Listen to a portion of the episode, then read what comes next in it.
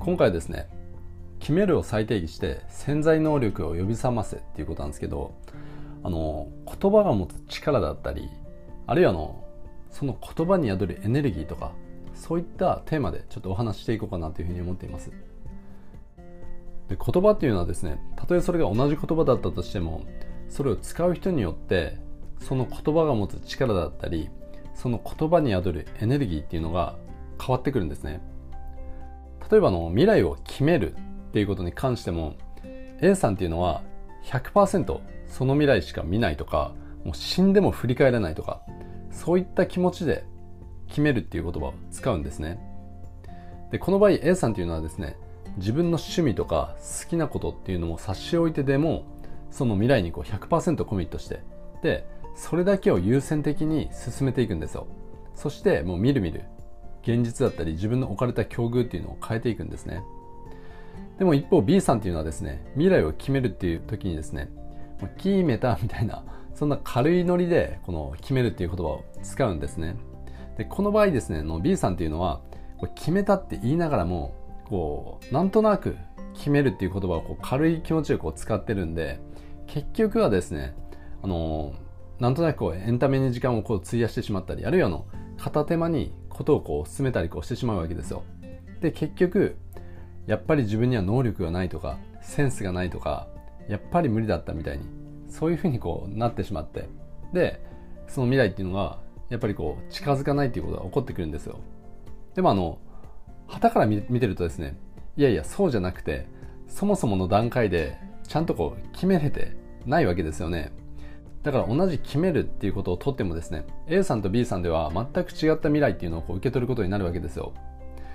で自分が向かいたい未来を決めるときにですねその決めるっていう言葉に乗せた思いだったり、まあ、ニュアンスっていうのが軽いものだとですねそれっていうのはもう吹けば飛ぶような軽い未来にこうなってしまうんですよね。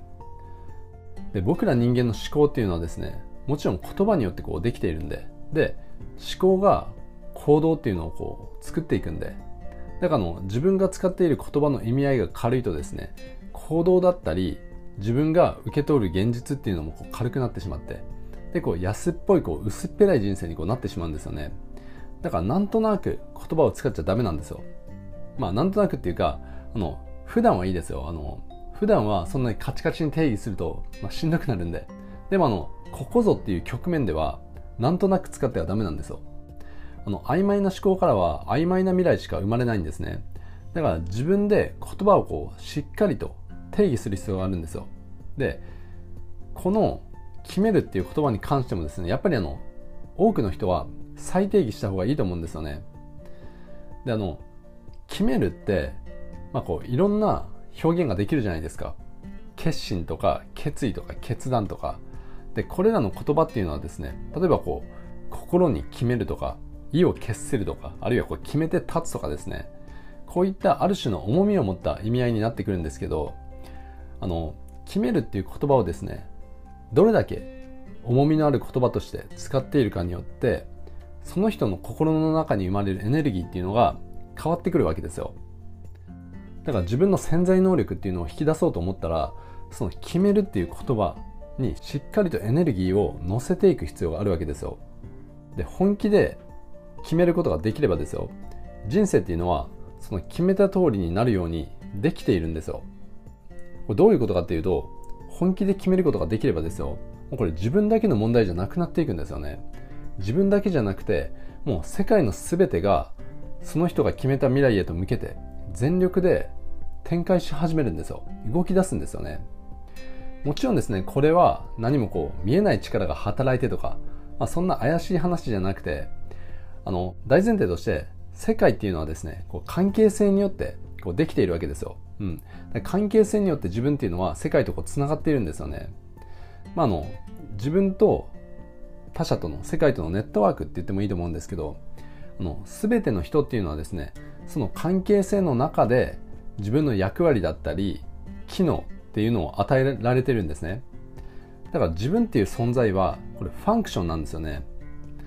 でこのファンクションって日本語に訳すとあの機能とか役割とか働きとか役目とかあるいはの職務とかですね。そういった意味合いになってくるんですけどでもここにはあのもう一つの意味っていうのがあってそれ何かっていうとですねファンクションという言葉には関数っていう意味もあるんですね。だから自分が置かれてる関係性っていうのが変われば自分が持つ機能だったり役割とかそういったものもこう変わっていくわけですよ。だから本気でこう決めた瞬間にですね自分のセルフイメージっていうのが書き換わってでそれと同時にですね世界の中における自分の役割だったり機能とかそういったものも変化するんですよね。そうするともう世界がですねその自分の新しい役割にこう見合うようにですねこう最適化されていくんですよね。だからあの自分の未来を本気で決めることで世界が自分が向かいたい未来へと向けて全力で応援してくれるようになるということですね。まあこれをですねもっとあの客観的に表現するとですね世界がえっと、自分が向かいたい未来へ向けて全力で動いているように見えてくるんですよ。そういうふうに見えるんですよね。で人生っていうのはですねもう100%思い込みによってこうできているんで。であの人間の脳っていうのはですねその思い込みに対して都合がいいように働くようにできているんですね。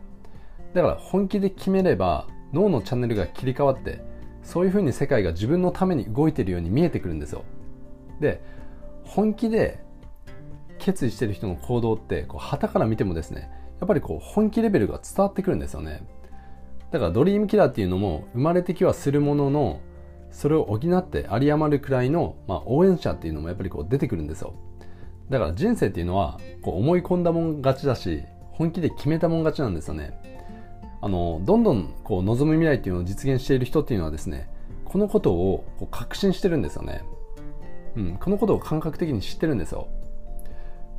で僕もですね自分でビジネスをやるんだって決めた時にですねやっぱりあのこんな感覚になってこうたくさん自分を応援してくれる人っていうのがこう生まれましたし、うん、そっちに向かって実際に人生がこう展開していったんですよ、うん、なんであの今までですねこの決めるっていう言葉を軽く使っていた人はですねもう一度自分が使っている言葉っていうのをあの見直してそして再定義した方がいいですね。そうすることによってもうしっかりとこう決めることができるしその決めることによって自分のセルフイメージっていうのを変化させることがこうできるわけですよ。で自分のセルフイメージが変化すれば自分のこう世界におけるこの関係性の中における役割っていうのもこの機能っていうのも変わってくるんで世界がそっちへ向かって